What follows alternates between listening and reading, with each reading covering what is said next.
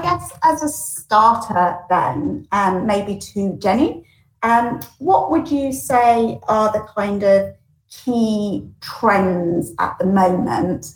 And do you think, um, kind of following on from COVID, what are the longer term trends we've seen for quite a while? And then are there other things that we've now started to see in post pandemic that maybe will be kind of newer areas of growth that people might not have expected a year or two ago?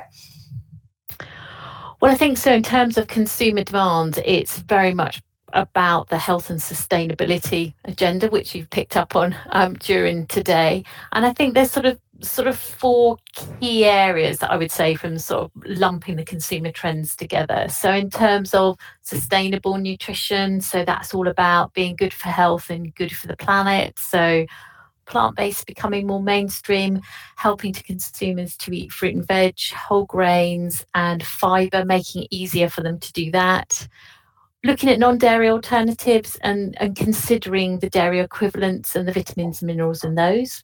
In terms of functional ingredients, obviously you've got your naturally functional and you've got your, you know, your added functionality coming from things like um, botanicals. I think consumers are looking for immunity that's been a big thing during 2020 i think it will continue on into 2021 as well improving people's mood improving their energy their digestive health and weight weight management i would say those are key areas. I think during 2020 as well, we've seen a lot more about um, mental and emotional well-being, and I think that's something that will will continue into into 2021 and also preventative nutrition. I think, again, we've seen this in 2020. Younger consumers have become more interested in the health agenda, um, particularly around the area of um, immunity. But also looking to eat healthier, healthier foods. I think in the area of gut health, we're seeing more probiotics in, in products you wouldn't necessarily associate um, with with gut health. Things like snacks, um, and also not to forget that that active aging. I think um, you know as consumers are you know wanting to remain active for longer in terms of keeping up their physical activity increasing their protein levels i think mobility cognitive health and memory are going to become quite key for the for the older generations. So those are the sort of four key areas i would say. That's really interesting actually isn't it? Because a lot of the ones you've touched on there which I guess are broadly within a, a health bucket, if you like, but are actually not necessarily what we would uh, traditionally think about maybe as, as food companies working on health policy, which has always, of course, been about reducing sugars, reducing salts, and so on. Um, whereas, you know, from what you've outlined there, the consumer trends actually are much more towards um, either positive nutrition or um, a kind of a more I suppose, holistic awareness of their their health. Yeah, yeah, yeah, definitely, definitely. And I think it's going beyond that. What can I take out? The kind of next step is kind of what can, what can I add back in? Yeah. Okay. No, that's really interesting. Um, and I don't know if, if either Carol or Mark, if there's anything you think you've seen um, or where you think drivers might come post COVID? Do you think, as Jenny's just outlined, it's very much going to be focusing in on those more um, kind of positive aspects of health? Yeah, I, I, agree. Oh, thank you. Uh, yeah, I, I agree. I think Jenny covered covered it really well there, and I think the um, where you touched on sort of the you know lower sugar, lower salt type products. That's almost the price of entry now. Consumers expect the product to be um, nutritionally balanced before you start adding those um, functional ingredients on top because you know that's part of the the basis of um, the product is is providing that um, that balance. And it doesn't really fit with messaging. If you've got very high sugar levels or very high fat fat levels it's difficult to then convince the product the consumer that this is a product that's going to be beneficial to them. Mm. And Mark, picking up specifically on something uh, Jenny mentioned there, actually around kind of probiotics maybe becoming a bit more of a thing, and I guess, and then also gut health more generally, I think, you know, thinking about what you can say on pack and whether you can talk about probiotics or not, that's obviously been something that's rumbled around for years. How do you think that you see that kind of going forward over the next little bit of time? I mean, we don't come from sort of a market analysis side. Um, although in a past life, I used to work for Reuters and Business Insights and do market reports, which are, it's an interesting area. But um, we, we see sort of hundreds of products every year, so we do tend to see what trends are going on within the market. And I think, um, you know, sleep is is definitely one, um, stress is another, um, and and gut health, and they're probably tie in obviously into the regulatory side. Um, so we've got a few different restrictions going on. So, like you said, the probiotic side. But, but that's changing at the moment. So we've got five member states now that allow the use of the term probiotic um, where obviously traditionally it's been considered as a health claim. Um, so I think most recently we had sort of Denmark added to that list. Um, we're currently in the process of, of actually trying to get a, assured advice from trading standards on actually being able to use that on pack. Um, but it's been made more difficult. Now we don't, we can't implement mutual recognition. Um, but there is, you know, that that whole area of probiotics, I think, will come back, um, and it'll be a key word because um, obviously a big chunk of the market got damaged from that. And companies like Danone and Actimel to pivot to put vitamins and minerals in to make their claims. Um, so I do I do think that will come back, and I do think there's a legal argument to say why it's not a health claim. Um, but unfortunately, the commission provided a memo that said it was a benefit, um, but it ultimately doesn't have force of law, and it needs someone to challenge that. Um, and that and that is a big part really of um, where I think there's some advantages um, from a regulatory side for, for products to be developed. So probiotics is one, but on the sleep side, we've got melatonin, um, which carries approved health claims, but is considered medicinal in the UK. Um, again, I think that could be challenged on the low dose levels. So there's no registered medicine um, for helping beneficial sleep at one milligram or below. So it could be uh, there's a challenge there for a company that wants to invest in that. Um, and then we've got sort of on hold claims. Um, so picking up from sort of Jenny's side, where she's talking about botanicals, elderberry, you know, was the biggest seller in the US over the COVID period as a botanical. Um, probably because it's got vitamin C in there, but it's also associated with immune function. Um, and there's some on hold claims for that um, but it's not a simple system like we see with general health claims, the 13.1 list, where you just say that's that's the amount we need and that's the claim and we can stick that on pack. It's a bit more complex for a botanical. Um, but if a company is willing to sort of invest in that process, uh, we've got a list of 2,000 claims there um, that could be used to sort of be quite innovative. Um, given we've actually, you know, we've only had for the last 10 years a list of 200 odd claims. Um, unless you want to go down the 13.5 route, which is expensive and high risk. So I think there's a lot of opportunities in the regulatory framework to commercialize something, um, but it just needs companies that are willing to sort of take some risks on that side. Um, maybe that's not startups, um, but you know other companies could probably go down that route and, and put in place a good defence. And and Jenny, did you want to come back in on anything on probiotics? You looked slightly unsure.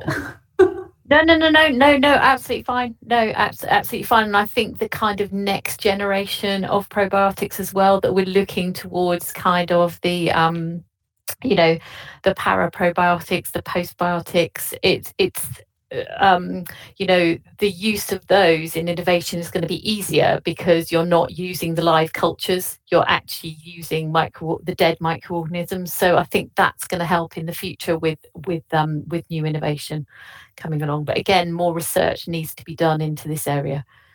Yeah, I think it's an opportunity for sort of the UK government now to to pivot to make a decision about how they might handle health claims you know, obviously we've got our own mm. sort of nutrition and health claims committee now in place. They've had the first meeting about two days ago, um, and looking at the first 13.5 claim on vision and um, carotenoids, I think it is. So there is an opportunity now with that committee to try and say, why don't we go back and look at botanicals? Why don't we relook at probiotics?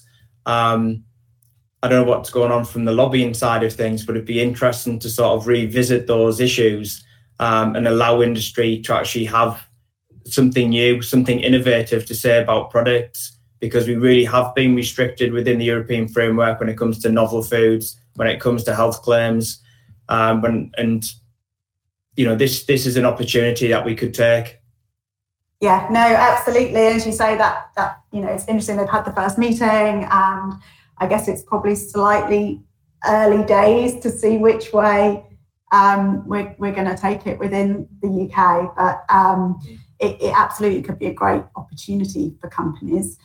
Um, so we have actually had um, a question in which sort of links, I guess, to the both the health side of things, which we've just been talking about, but also then uh, into environment, obviously the other big hot topic, um, which is around um, the kind of how do we weigh up the um, nutrient density of products against carbon footprints, and where do you think the focus will be in the future, or how do we balance those two two foci? Uh, I don't know who wants to take that one. Carol or Jenny, maybe? Definitely not a regulatory question. Carol, do you want to actually... start off and I'll I'll give it a go. Um, I think they're two actually two very separate um, aspects to a product, and they probably need to be looked at individually. The you know I don't think there's a case of having to compromise on one to be able to achieve the other necessarily. I think it, you know it's they're both obviously going to be goals, but they're different companies, different products will have diff, you know prioritize them in different ways. So I don't I, I don't think there's um, necessarily an issue that you know if you're trying to reduce the, the sugar or the, the salt content of something you're necessarily compromising on the sustainability message it may just guide the sorts of ingredients that you look at and, and screen in your product Yeah, I think it's it's kind of coming back to your particular product, your particular brand, and where kind of both of those sit within your within kind of your corporate social responsibility or within your the product range that you're that you're dealing with. I think it's I think it's going to be very very individual um, at the end of the day. Um, depending on your product category, also depending on which markets you're um, targeting, because obviously globally, um, there are very, very different regulations, and we've seen a real increase in regulatory divergence um, around the area of health and sustainability throughout the COVID period. So, um, yeah, I think it comes down to individual brands and products.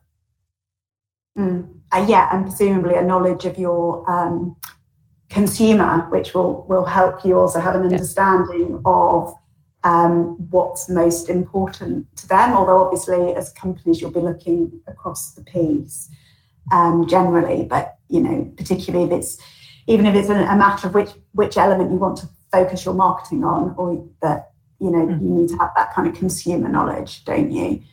Um, so I guess maybe saying then we're thinking about that that crossover uh, into sustainability and health and thinking a little bit around the kind of um, plant based uh, foods, which I think you touched on as a, a trend um, that you've seen coming through, Jenny. Um, so I guess maybe to Carol, thinking about that kind of technical functionality, what would you see as being the kind of real challenges around developing products that are kind of more plant based? Uh, the plant proteins, so the solubility, the taste profile um, of those proteins can be bring real challenges. Um, you know, we, I think we touched on earlier the fact that um, you know if we're looking to develop products which are to replace a dairy product or a meat product in the diet, really the way the, the market is moving is for that product to be nutritionally equivalent or superior to the um, the product it's designed to replace. So that means you're trying to put the same amount of protein in and the same quality of protein, and um, that that is something that is difficult because um, it, you may need to blend plant proteins to improve the overall quality.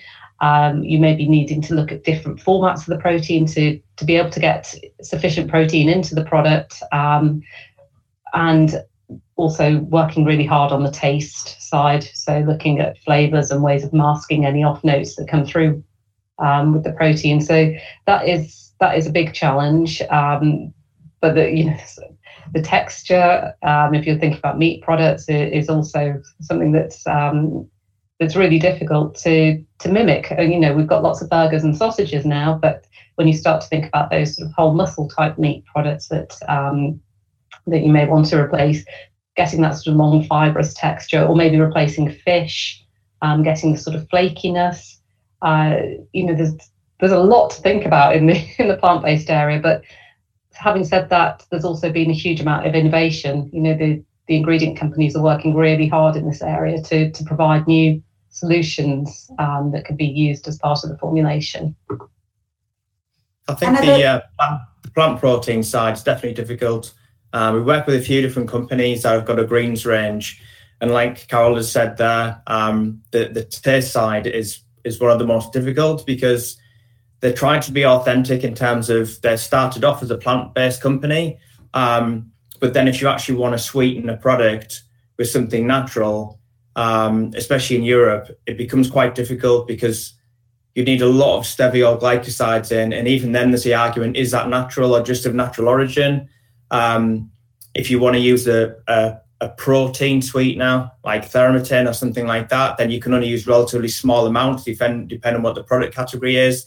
And so there's real challenges there with the taste profile of the product. Um, um, and then when it comes to labeling, if you've used of some some clients have got 50 different botanical sources um, of plants um, to actually make up their protein range and try and actually list those ingredients um, unless you've got like a two kilogram bag, it's uh, it's quite difficult. Um, especially if they're US firm and it's like you can have a proprietary blend where we just don't have that here or not legally anywhere. Um, how do you actually manage to put that in a product? So there's there's the taste challenges and also regulatory within that category for sure. Um, and generally, where because I think I do it feels like we're seeing more kind of plant based claims or claim statements. Um, does that have a basis? Is there an underpinning kind of definition of, of what constitutes being plant based in the market? I think that it always goes back to the sort of original idea of any claim is is it misleading? So even from sort of the old Trade Descriptions Act through to where we are now, it, it, is it misleading and can you provide evidence to show that it is plant based? Now, without a legal framework to say what plant based means, it's what the average consumer would believe plant based means, depending on the product's being held out for sale and all of its characteristics. So, you know, it's for the company then to consider that and ideally be provided some guidance on where that might fit. Now, it might be a case of borrowing a framework from another country um, or another state that might have something in place rather than just from the UK. Um, so there, is some options, um, but the, the basis is always not to mislead the consumer, um, and that's that that that would be our starting point. Yeah, absolutely. And I know you've already mentioned you see that as a trend, Jenny. Do you think that is something that will continue to kind of grow and develop? The plant-based trend. Plant-based, yeah. I think to yeah, d- definitely because that that kind of where it kind of where it crosses into the kind of sustainability agenda and what what consumers are aware of are becoming more aware of the impact of the products that they can have not only on their health but also on the planet as well. So they're becoming more interested in or they want more transparency about how products are made, what the ingredients are in there, why products are in, why ingredients are in there as well. So really looking for sort of multifunctional ingredients that um, that kind of are good for the planet and good for the health. Yeah, no, absolutely. Can certainly see that uh, ongoing, as you say, it ties so neatly, I guess, into things like um, the strive towards net zero, which we're hearing so much about, and obviously it impacts um, a lot on food products, which is our kind of session later on with food companies, but also just um, individual dietary choices and the, the impact that that can have. Um, I just remind people who are listening in that you can uh, add questions for the panel into the question box. So um, please uh, do do that. Um, so I suppose then, if we think about uh, another area, I think everyone has mentioned so far on the panel is kind of more functional foods, and that that is quite a um, growing area and a growing sector and you know people are really looking to get more out of their food i guess. Um, i mean first of all is there anything specific within the functional food areas do you think jenny that people are really going to um, be looking at and then i guess to carol is there specifics around uh, kind of innovation in that area that people really need to think about and consider I think the sort of key areas, and I think Mark touched on a couple, were that, that consumers are kind of interested in that cognitive health, that kind of area. So improving memory, alertness, speed of thinking. I think we could all do with a bit of that. Um, I think gut health, it's been on the agenda. It remains on the agenda. So I think all around that area. Um, stress, particularly as well, mental mental well-being. I think all those particular areas and then the functional ingredients that can that are kind of associated associated with those so for example with cognitive health your you know your nootropics you know that can help with brain and mental performance and help you know reduce the decline of for example d- dementia sufferers. So and i think again botanicals is is is like a, is like a key area because of of their the health benefits. But carol i'll let you go into more detail. Yeah, um, thanks, Jenny. Um, yeah, I, I think that one of the challenges really is, you know, what, what can you say and how do you communicate the benefits um, to the consumer? So there are some really interesting ingredients coming along. Um, Jenny mentioned the, the postbiotics, the, the parabiotics. I mean, consumers are already very confused about pre and probiotics, and we're bringing in all these new ones. And you know, it's, it's a lot for consumers to try and try and understand. But then if you if you can just sort of message around sort of healthy gut or um, digestive wellness or that sort of thing, then it's much more palatable for, for consumers. But then for your very dedicated sort of health conscious consumers, they're going to want to know more details. So how do you how do you provide that information? And what we're seeing is that you know you can provide. There are some ingredients that you can use a brand name on pack and then you can link through on your website to to help the consumers who want to really sort of understand the the science behind those ingredients. And I think um, the the whole um, pandemic situation seems to have accelerated the um, the development of these ingredients because the consumer need is there. And we talked about immunity earlier, and I mean, I, I, guess I've probably been more aware of looking out for ingredients which are, are, sort of talking to immunity, but we know that that's something consumers are going to be thinking about. You know, probably up until beginning of last year, it was something that you only kind of considered when you felt a bit under the weather. Um, over the past 18 months, it's really been kind of hammered down our throats how important your immune system is. So it's natural that consumers are going to be looking for those ingredients. And what's going to be key is understanding what claims you can make. And, you know, at the moment, as Mark mentioned, you can go down the route of adding um, certain vitamins or minerals and then building on top, so bringing in new botanicals some, um, and maybe ingredients that consumers naturally associate um, with with the um, the immune system. So things like ginger or turmeric um, are used quite quite widely.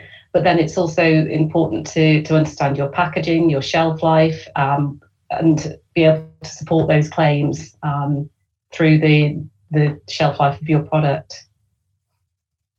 Yeah, I think the I think the COVID side and um, from from what Carol said and, and Jenny's from the nootropics, um, the gamer side of things um, and, and, Gen Z, so the 20, 25 year olds um, who were looking for sort of products during the gaming side.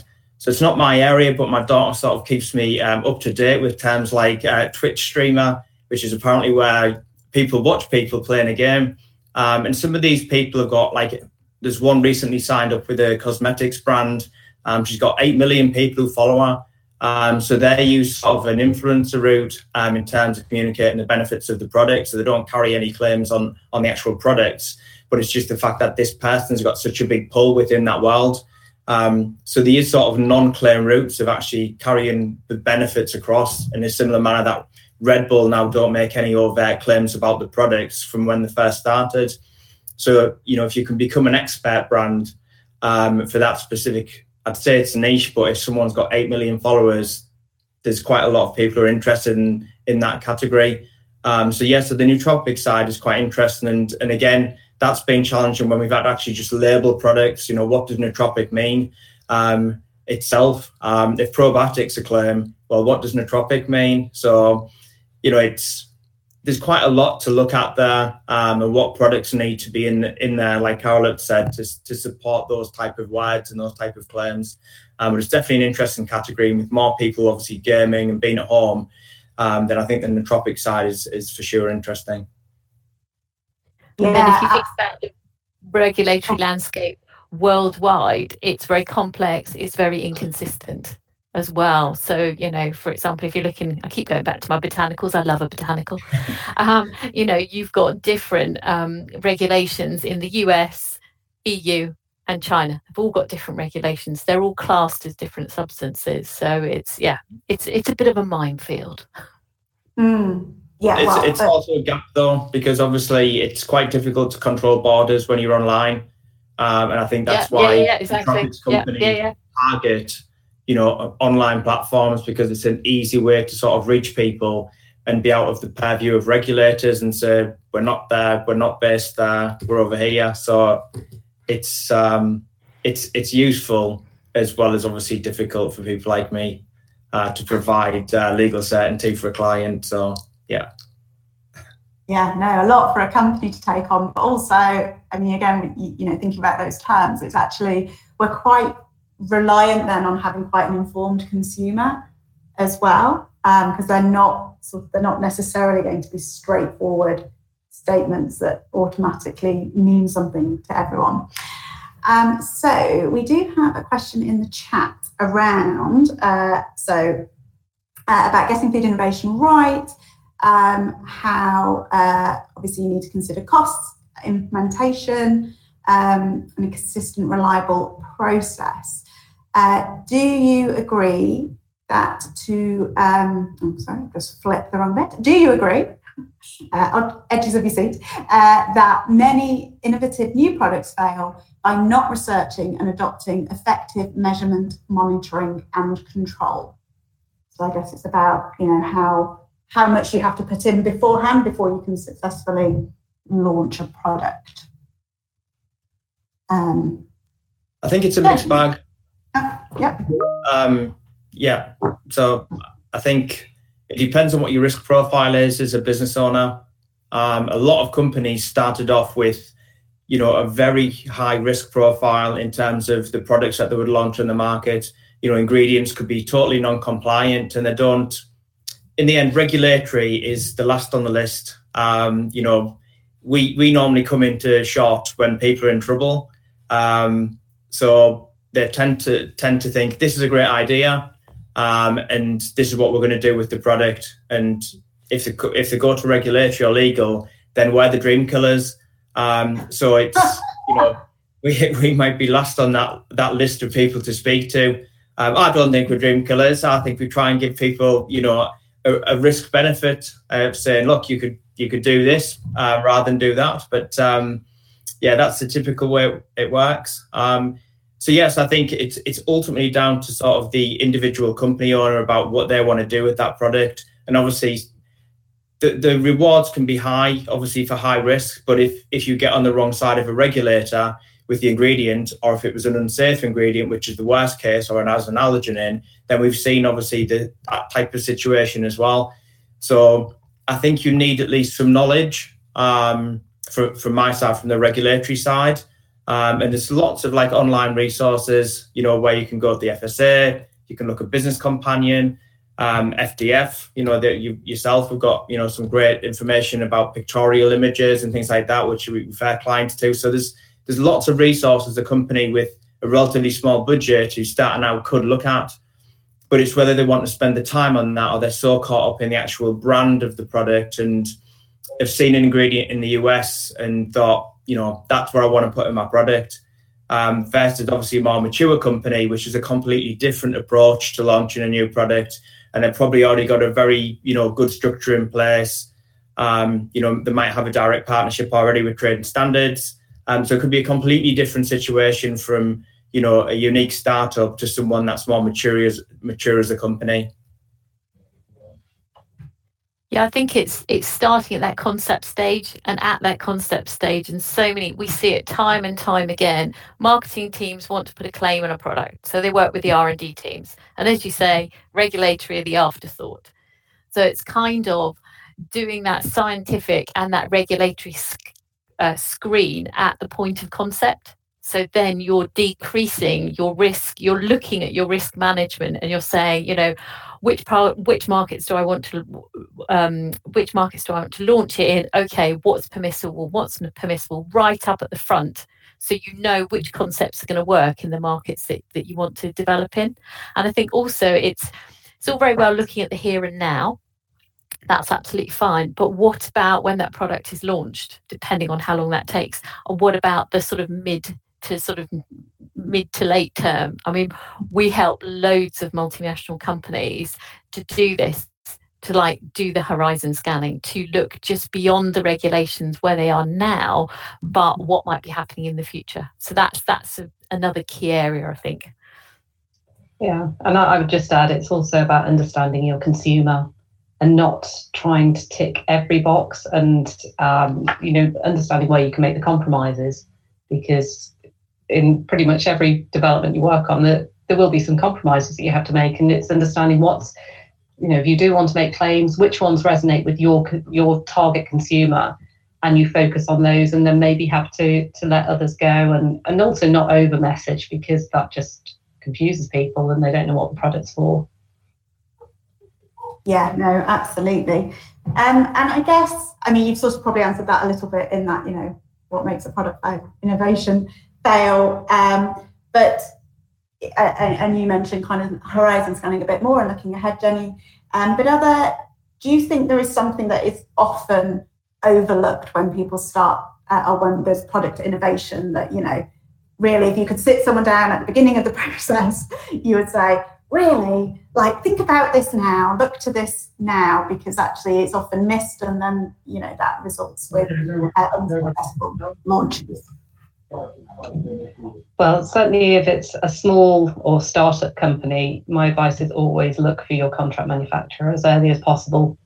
Um, we have a lot of people come to us, they think that the development process is going to be the time consuming piece, and it, it really isn't. It's making sure that you know where you're going to manufacture, what the process is, what you're going to pack into. You can then develop your product to be um, consistent with the, the manufacturing um, that you have available to you. So don't leave that until the product's all ready to go because you may then find that the product you can't find anywhere that, that can actually make the product. Yeah. Words of wisdom, Jenny? I would say increase that connection between R&D and regulatory uh, uh, as early as possible and mm. also substantiating the claims as early as possible as well. So, doing a science and a regulatory review to understand which claims you can use in which markets as well. I think doing that all as early on as you can, so that then you're taking into account the, the consumer, the science and technology, and the regulatory implications. I think sort of ticking all of those boxes, or which boxes, as Carol said, which boxes are applicable for you to tick, because you're not going to be able to tick all of them. Um, I, th- I think that that would that would definitely help. Do you agree with that, Mark? Yeah, I think I would go with on Jenny's side where they don't need to spend a lot of cash initially because they probably don't have it. But I think an hour's consultancy at the start of the process would be really useful. So you might have a startup in the UK, for example, and at some point they want to sell into Europe, but they're not going to go and pay someone to do multiple language translations, pre-market notification, and to assess, you know, what the maximum permitted levels, for example, of vitamins, minerals will be in all of those different markets and what the risk is. So they might want to start off with something that's compliant in the UK, and as they build and become a bigger company, then they can look for more information, how they might be able to flex that formulation for the markets. But at least if they comprehend what that road that roadmap might be in the future, it helps them then think about what we want to do with the product and how we might want to innovate and change, um, rather than just think, look, we're just going to sell third party, you know, a third country import to anywhere we want, and if we get caught, then that's just the way it is. Um, so I think it's useful to try and have sort of a grown up conversation and say, look, this is the risks if you take that approach, but this is this is this is the way that you could do it. Um, and these are the key markets. So understanding things like obviously what the market size is, what type of consumers they are in for their product in different member states, because you might not want to target everyone. Different member states have got a different need for different types of product. So just being able, being able to have that discussion um, and trying to keep sort of a, a, good network of people that can advise on different different areas. So I'm not a food technologist, but now I know a good one that's on the screen. So, you know, might be able to advise me and, you know, so there's you need sort of a network of people that you can feed into and say, could you provide some guidance on this?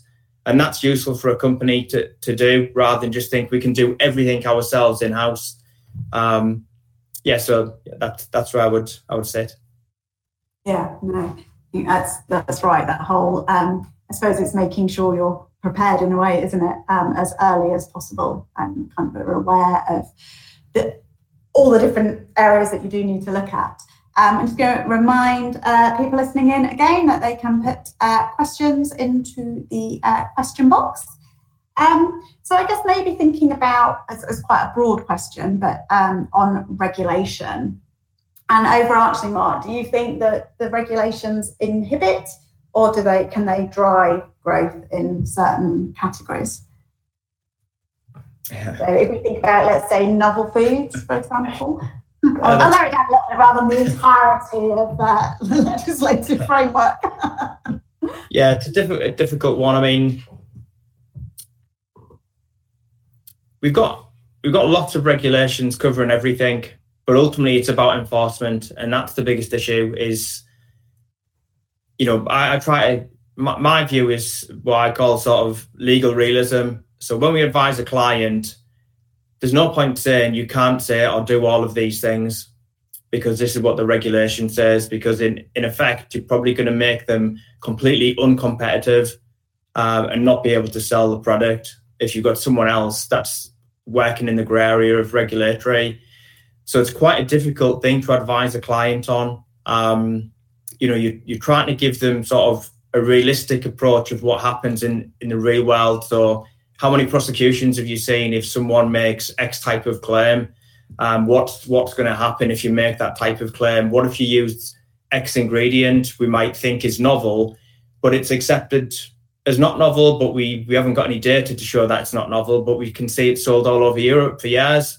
Um, so there's there's that balance between sort of practical realism of, of legal interpretation and what happens on the market. And again, it depends on what the company is. But because we work mostly on functional products, um, especially on the sports nutrition side, where products like to make more edgy claims, um, which is different. You know, I'm not working with companies who want to sell a tin of soup or a loaf of bread. Um, you know, it's they've got lots of different ingredients in there, um, lots of different actives, and they're in there for a reason to deliver a physiological effect.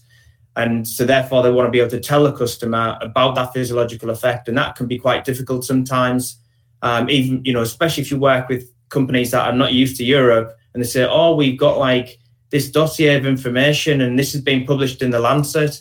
Well, it doesn't matter if you've got 20 publications in the Lancet if it's not on the health claims register list um, so how do you communicate those benefits, and how do you try and make that new um, client understand that by, you know, working within the framework, you're not going to damage or destroy their brand um, because they've built it in a certain way in another market. And that just takes experience and time of doing that with other clients and being able to say, look, this has been the pathway of this company, and this is how we can do it. So, to go back to the original question, yes, it can be restrictive for sure. And I think we have got less ingredients that we we probably could use because of interpretation. So if we look at novel foods, for example, different member states have a whole different view on what might be novel and what what might not be novel. Now you can submit an article for submission, but most companies won't want to take that risk. So it's left up to the company to decide is it novel or not. And that's when maybe Leatherhead or myself might provide some guidance on those issues to say, well, we've got some evidence to prove that this dose, this type of extract, this part of the plant is not novel. And then so for the company then to make a decision, depending on what the market is.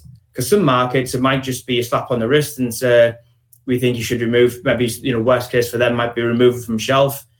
Somewhere like Italy, um, you know, you might have, you know, the Ministry of Health or the, um, there's another body, can't remember them, anti something now, but yeah, we might issue, you know, a million, a million in fines for selling that product. So it's really on a case by case basis about what guidance and how restrictive the regulations could be.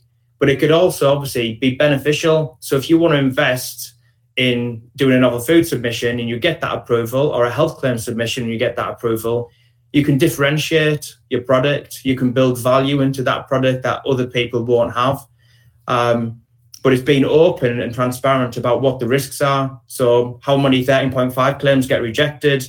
Um, where do we think there's a clear path for those type of claims? You know, I wouldn't be advising a client to submit a probiotic claim, um, you know, but I might be advising them to make a claim on something else, like an amino acid, where we've got lots of data and we've got some information already on proteins and how EFSA might look at that. Or now, obviously, in the UK side of things with the Health Claims Committee. So, there is options, there is benefits from having a regulatory framework. But again, this this fragmented view of interpretation for regulations makes it difficult. I banged on a bit there. Sorry, ladies. That's okay. I was just thinking in terms of what we're seeing from global regulations is we're seeing more and more companies becoming involved in advocacy and it and being able to sort of guide and influence some of some of the regulations coming through um, as well. So we're depending on the market, it's always very market and very product specific, but we're kind of seeing a little bit a little bit more of, of that kind of approach as well, which will hopefully help innovation go moving forward. And I'm thinking about um, the well GB, I guess specifically. Um, I mean, and it may be too early to say. We said we've just seen the first meeting of the new um, claims committee. Do you think it's going to get easier? Is there any kind of indication of direction of travel um, in terms of getting claims uh, approved within within GB, um, or is it a little bit too early days post exiting? Carol, do you want to jump in? I want to chat. No, so. let you go on this, Mark. Okay. Yeah, so I think um, there was some initial discussions about the the botanical side of things being loosened a little bit, um, but we've not seen anything yet. And like you said, the you know the the committee's relatively new, and you know they've just had the first meeting, so they're probably just looking at things like who's at the most digestives at the meeting rather than anything substantial. Um, but it's eventually, you know, that group will be able to sort of well, their their remit, I would say, is probably not policy. I mean, it's it's probably ministerial issues, um, or you know, people above that body that that are not just doing the assessment, but make policy changes, and and that's where that's going to come from. But that's up for industry to push that and say, look, we want access and clear access to what we need to do if we want to make a botanical claim. And the FSA, you know, always great at saying you should do this and this is the way you should do it. Well, present us a dossier then that shows the efficacy efficacy of a single botanical. So turmeric would be a great example. There's lots of data on turmeric. Um, provide us a, a, dossier that shows us some benefits for turmeric based on the published data, and we'll follow that framework as an industry. Because we've had exactly the same thing with CBD, where it's like, yeah, that's novel. Okay, then, well, you know, what guidance have we been given for that, and why is it changing all the time? Um, so I think going forwards, one thing that does need to change is the need to a clear path uh, and clear advice to industry, not just saying, have a look at what EFSA said. And then when you do, when you submit the dossier and they've got a sort of, they're already doing some divergent stuff already on, on the novel foods assessment. So I think industry really needs sort of clear guidance that's UK centric. Um, if, if they're going to diverge away from what EFSA has done historically. Um, and that that's where I think they're currently at, which is just the start of that process. but it's a good time for industry to engage and try and actually influence influence what's going on there. Yeah, I think I, definitely agree. I think it's a, a great time to be engaging as we're, um, and you know, uh, the the companies that trade bodies as well. Um, in terms of, you know, we're obviously at the in early days in government's thinking in terms of how it sets up its processes. Um, you know, what is I guess what is good regulation, what can be, you know, a, an appropriate regulatory framework, but actually um, hopefully isn't too burdensome for companies and, and is a, a, very clearly set out. And I think it is, um, yeah, a really good time for to try and coalesce around some views as to actually this would be really helpful. So it will, you know, it will do what government wants it to do, and obviously protect the consumer um, and, and you know, and the whole uh, put the consumer first, which FSA is of course very focused on, but it also works for industry. And we are really at a moment in time, I think. Um, just um, maybe going back a little bit, or but you know, we, we've talked a bit around, I think, uh, uh, botanicals. We've also talked around kind of novel foods, um, and I guess you know, so obviously that's a new. uh, the clue is in the name. Um, but what is it you think that consumers are looking for in in these like new ingredients?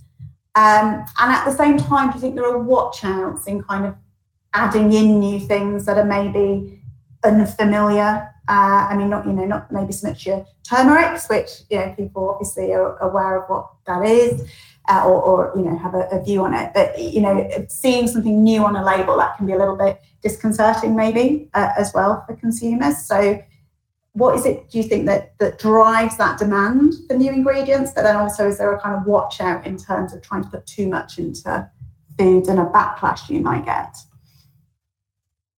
yeah i mean i, I think this is all down to to labeling and you know this desire to have recognizable ingredients on the back of pack so mm. relating it back to the source if it's a naturally derived ingredient i think sits very well with consumers um, particularly you know plant sources and those sorts of things. I think con- consumers seem to be very suspicious of anything they de- deem to be a, a, a scientific name. Um, you know, and we've seen the whole issue around anything that ends in "all" is is you know that's that's not good. Um, if you have X at the beginning of it, you know xylitol or um, I mean an ingredient like erythritol, it's really difficult for a consumer to even know how to pronounce. So I think it introducing new ingredients at the moment, it, it's so important that it's something that consumers can either understand when they pick it up and just look at it, or it links back to something they're familiar with. Um, and you know, we're seeing with some you know some natural sources of vitamins and minerals coming through, say from seaweeds or from um, mushrooms or those sorts of ingredients. And I think that's really the way um, a lot of the, the new developments are going is, is really sort of drawing on those natural sources as much as possible. I think from the consumer perspective, there's that blurring boundary between supplements and food and beverage products because of what's being added into into the food and beverage products. And I think there's that balance between the consumer readiness the kind of scientific evidence and the kind of the commercial pragmatism and it's and then you're adding in the international regulations into the mix as well so i think it's from a from a consumer perspective i agree with carol. It's it's them understanding what's in the ingredient what's in the product and why is it why is it in there. It's coming back to that transparency. So the consumer's looking for that added value of those those sort of the health benefits from products but they want to understand why they're there. Mm. It's quite an interesting uh, dichotomy isn't it? Where people are sort of, well, I definitely want something that helps my cognition, and I kind of understand that bit. Uh, I don't want any ingredient though, even though it may be helping my cognition, that I think sounds a bit sciencey. so I want it to sound like something that's grown, but I also want it to do all of these other things. You know, there's a kind of engagement on one side and then almost a, a disengagement on the other, which I guess can be quite hard for um, companies to bridge, and, and particularly in terms of what you can then put onto a, a label to sell it. Um, we are actually almost out of time. Um, so if I could just, uh, I'm going to come to each of you. um, and maybe just say if there was kind of one thing, and we have touched on, on this throughout the conversation really, but if there was a kind of one takeout for companies that you would want to give them when they're thinking about uh, where they might take their next product development, what would it be? Jenny, I'm going to go to you first. In terms of, oh, so in terms of the next product development, mm. I would very much consider your, your market. So I think it really comes down to those three things that we started off with the mm. consumer. What is the consumer demand? What is the consumer looking for from your particular product, your particular brand? What is the science and technology? What's most relevant to the consumer need? And then also to understand from a regulatory perspective, not just about the here and now, but think about that kind of horizon scanning approach and thinking what's coming up in the future. So I think sort of all of those those little bits. Brilliant, thank you, Mark. I'm so glad that you went to Jenny first because I just wasn't ready at all. yeah, it's really going to put the spot. um, I think probably to, to think of yourself as uh, as an expert brand and think about what is the key message of your product. What are you trying to communicate to the customer? So just because it might have magnesium in and you can make 10 claims doesn't mean you should make 10 claims on pack, which is goes, goes back to a bit of what Carol said before that people think because we can do it, why don't we just plaster it with claims? And then the consumer just is totally lost.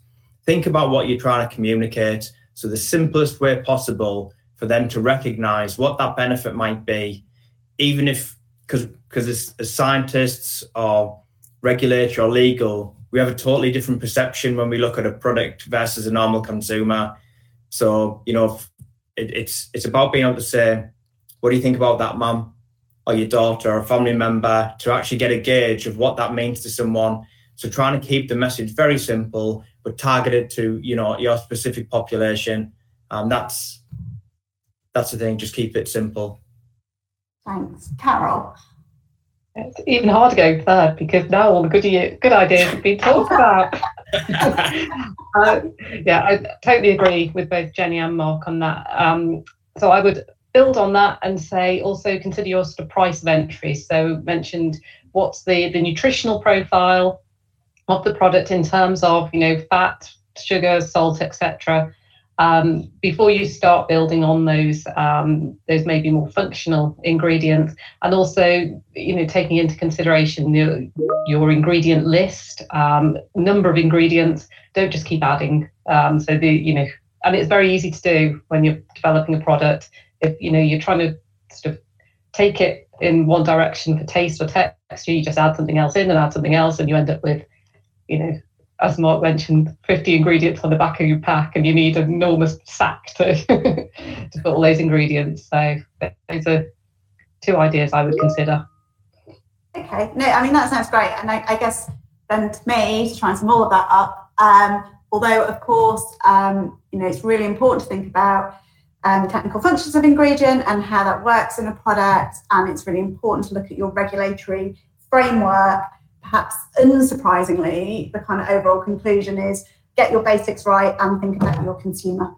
Um, so, so, with that, uh, I would like to thank Jenny, Mark, and Carol for being with us today. It's been uh, a real pleasure uh, talking to you all, and I'm going to hand back to Nikki. Thank you. Thank you. Bye bye.